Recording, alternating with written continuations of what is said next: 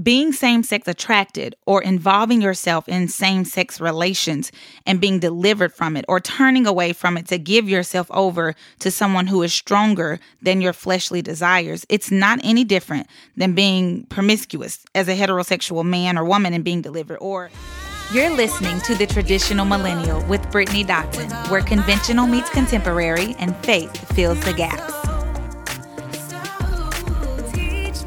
Welcome back to the Traditional Millennial. I am your host, Brittany Dotson, and per usual, we are diving right in. So, today's topic, sexuality, is one of the, if not the most difficult conversations to have with someone outside of politics. Like you want to know what's really in a person's heart, bring up these two topics. But but I believe that this is the case mainly because people don't really like for you to disagree with them on some level. But then everyone claims that people are entitled to their to their beliefs and their opinions. Like i don't know humans we're so weird. Like we're so contradictory at times. Like we say we stand on certain ideals but then we contradict ourselves when those ideals involve discussion with other people. So we're okay with differences of opinion as long as people don't state their opinion like we're just not right. But but this is a tough conversation and it's so controversial, but it has to be tackled, especially in the Christian community and especially amongst believers in the church. It does. We we can't ignore things because they're difficult. If we do, we'll never get anywhere. We'll never see things progress and we'll never see change. But there's also a way to have a conversation people don't have to be angry and combative or defensive because when when you get that way no one wants to talk to you. And that's on either side of the argument whether you're arguing for or arguing against a point. People tend to shy away from people who become very very angry and volatile. Because if you start to get all hostile and mean and malignant then i would just rather not talk to you but we're going to talk about this today you know i've been sitting on this episode for a while now, but I think God says it's time to discuss this.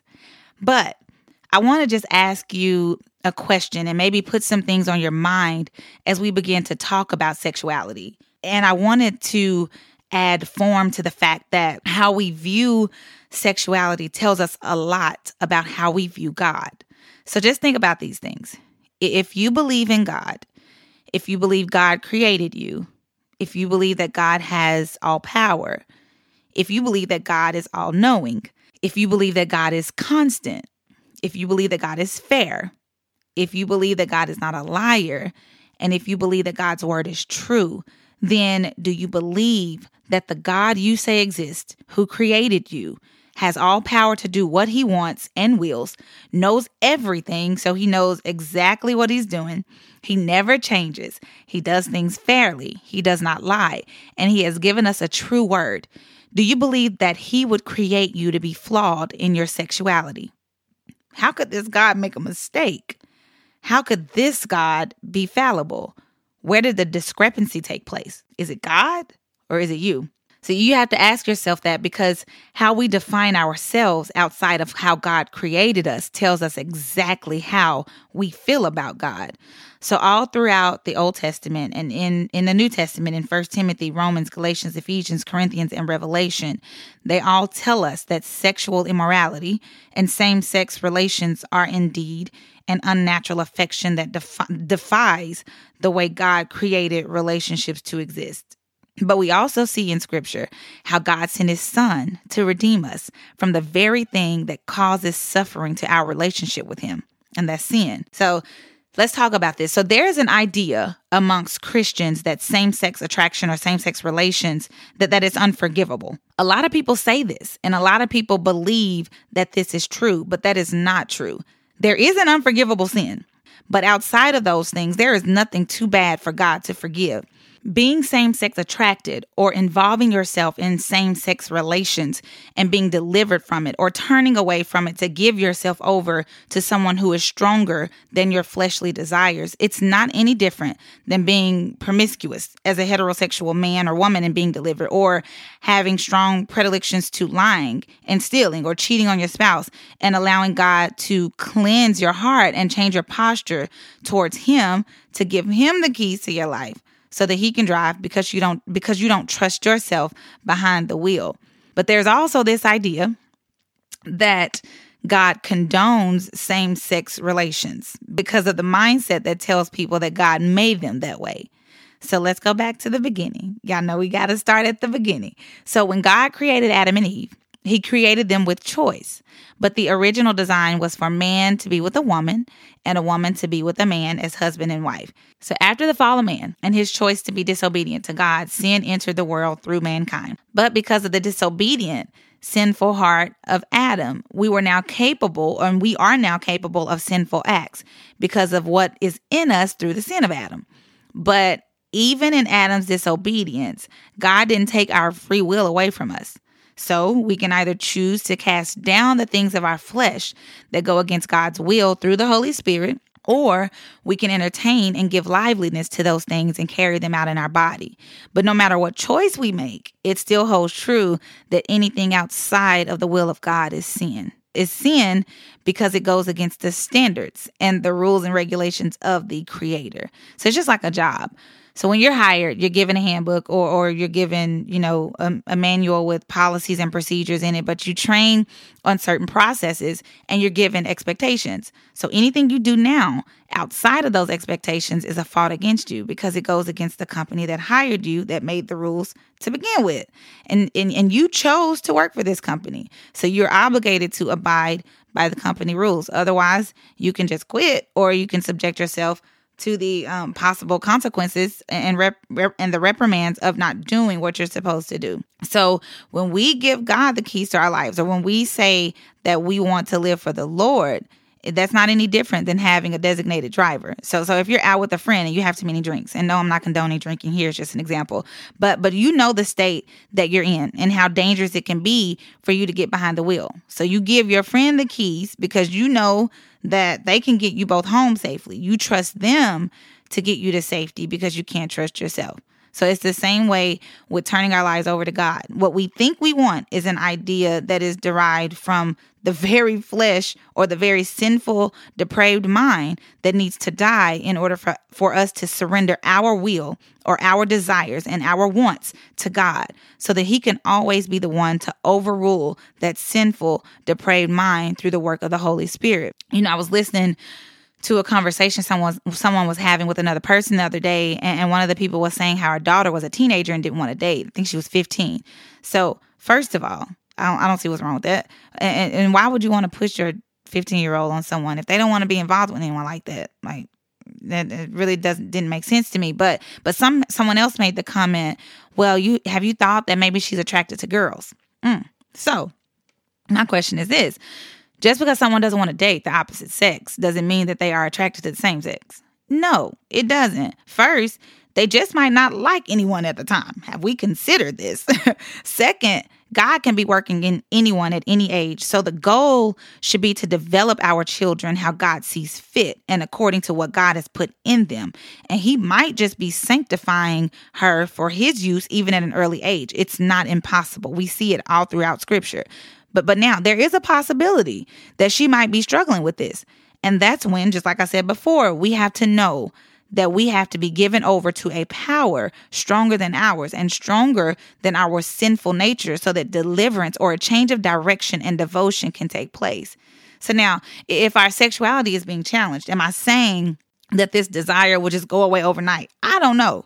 That's totally dependent upon that person and the extent of surrender of that person to allow the power of God to do what that person will allow and surrender themselves to. But for some, there may have to be a persistent resistance in their mind of the very thing they want to do, but through continued resistance and allowance of the Holy Spirit to work in them, a fortress can be formed around their heart and their mind to allow resilience and strength to eventually set them free of the desire altogether. But they have to continue to allow the Holy Spirit in them to keep them from carrying out the thing that is coming against them in their flesh that might continue to come, but they have to allow the Holy Spirit to keep them and to operate in them so that they don't do what they are tempted to do in their mind. So the Bible says resist the devil and he will flee. So so that goes for anything that comes from a dark place because if it doesn't come from God, then it comes from a dark place. So if we continue to resist, there will be a fleeting of the very thing we thought we would struggle with for the rest of our lives. Uh, we were I was having a conversation with my family about this and my mom had made a good point about our willingness to overcome any type of struggle with anything. She said the more it comes at you and the more you resist, the easier it will be eventually to overcome. So after a while, that struggle won't be a struggle anymore because you have been able to fight off the attack to the point of full resistance. Which all of this, do, all this does is speaks to the power of God through the Holy Spirit because of the sacrifice of Christ that Paul talked about in Romans. We have to be aware that if we are professing Christians, then we can't live our lives in view of our own interests and our own desires, but we have to live them according to God's view and God's word. Now, people in the world, this is what they do but we can't claim ourselves to be attached to the body of Christ and dismiss the things that God has called us away from. You know, a lot of times the reason why we aren't able to overcome the works of the flesh or our flesh is because we have made ourselves eh, we've made our jobs, money. In this case, we've made our attractions and our ungodly affections our idols. And so when God doesn't just take those desires away, which came factory installed in us when Adam fell, that we feed into instead of fighting, not to act upon. But when God doesn't take these desires away immediately, we then assume that God isn't as powerful as people claim or he isn't as powerful as that idol. And so then we turn to that idol and we give the idol power instead of letting God operate with the power he already has. So, look, if we want to live for the Lord, we have to be willing to concede to this power because we accept the change that comes with being in the family of God. In Christ, we aren't just halfway converted. We are fully changed. Our minds are fully transformed because in God, all things are made new. So, my new mind, or the spirit that influences and guides me, it was not always there. I got it when I received and confessed. So now my old mind still exists, but my life source, my inspiration comes from my new mind that being in Christ gives.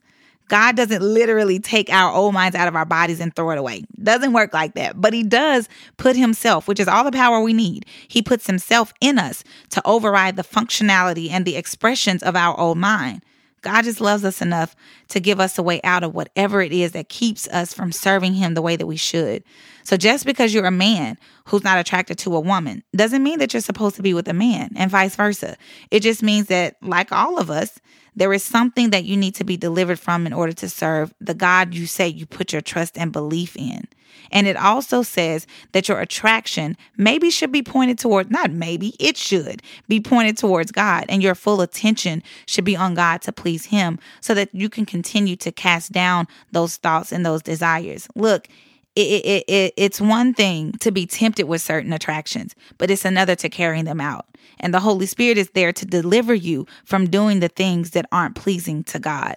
So we have to remember that sin is sin and we have all been guilty. But then there's grace that says, although you are guilty, if you go to the Father, he, through his Son, has already declared you innocent and washed you clean of your sinfulness so that you can live a life pleasing to him. I want to leave y'all with this quote from J.C. Ryle. It says, Beware of manufacturing a God of your own, a God who is all mercy but not just, a God who is all love but not holy, a God who has a heaven for everybody but a hell for none, a God who can allow good and bad to be side by side in time, but will make no distinction between good and broad in eternity.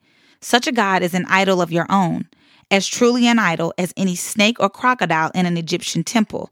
The hands of your own fancy and sentimentality have made him. He is not the God of the Bible, and beside the God of the Bible, there is no God at all. All right, y'all that's a wrap for today's episode. Thank you so, so much for tuning in. I hope this blesses you and I hope it encourages you. Be sure to connect with me on Facebook and Instagram at Brittany Dotson Music and also on Twitter at IMBD Music. You know, I would love to hear from you.